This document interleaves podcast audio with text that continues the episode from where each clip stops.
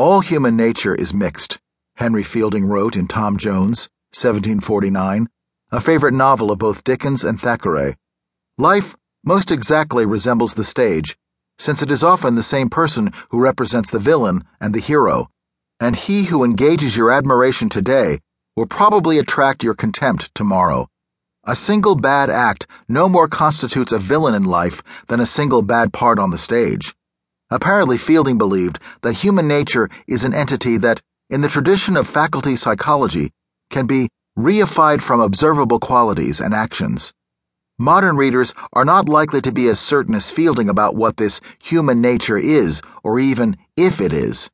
Even the esteemed Encyclopedia of Philosophy has not attempted to define the protean phrase, while the Oxford English Dictionary is remarkably weak in its historical presentation of the multitudinous uses of the phrase.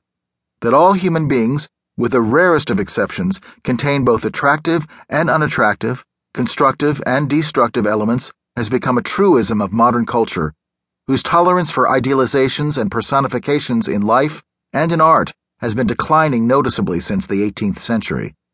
When dealing with human nature as a phenomenon and as an explanation of behavior, modern democratic society as a whole desires to be as inclusive as possible, while at the same time protecting itself from both criminals and saints.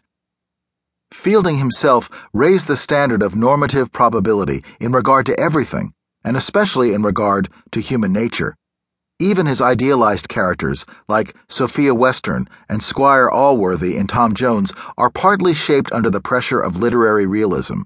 The increasingly strong tradition of literary and philosophical realism from the 18th century on raised questions of human definition that came to be widely addressed. Philosophy, through much of the 18th and a good part of the 19th century, was moral philosophy and psychology. By the late 19th century, though, even those most idealistic about human nature and least satisfied with behavioral definitions were likely to agree with Fielding's inference that you cannot build castles in the mud without getting your hands dirty. Robert Browning dramatically condemns his Pictor Ignotus, unknown painter, of 1845, who has declined to use his immense artistic talents because he fears and condemns the mixed nature of human beings. Blown harshly, keeps the trump its golden cry? Tastes sweet the water with such specks of earth? Most of the writers and philosophers of what is sometimes prejudicially called the Enlightenment took a positive, rather optimistic view of human nature. They had no doubt that such an entity existed, and that it could be described in normative terms that applied to the generality of mankind, as the innate disposition or character of individuals and of humankind as a whole. Tradition and the force of belief compelled them to assume that mankind had a maker though considerable difference of opinion existed about the form and the qualities of the maker, and about the relationship between the maker and the made.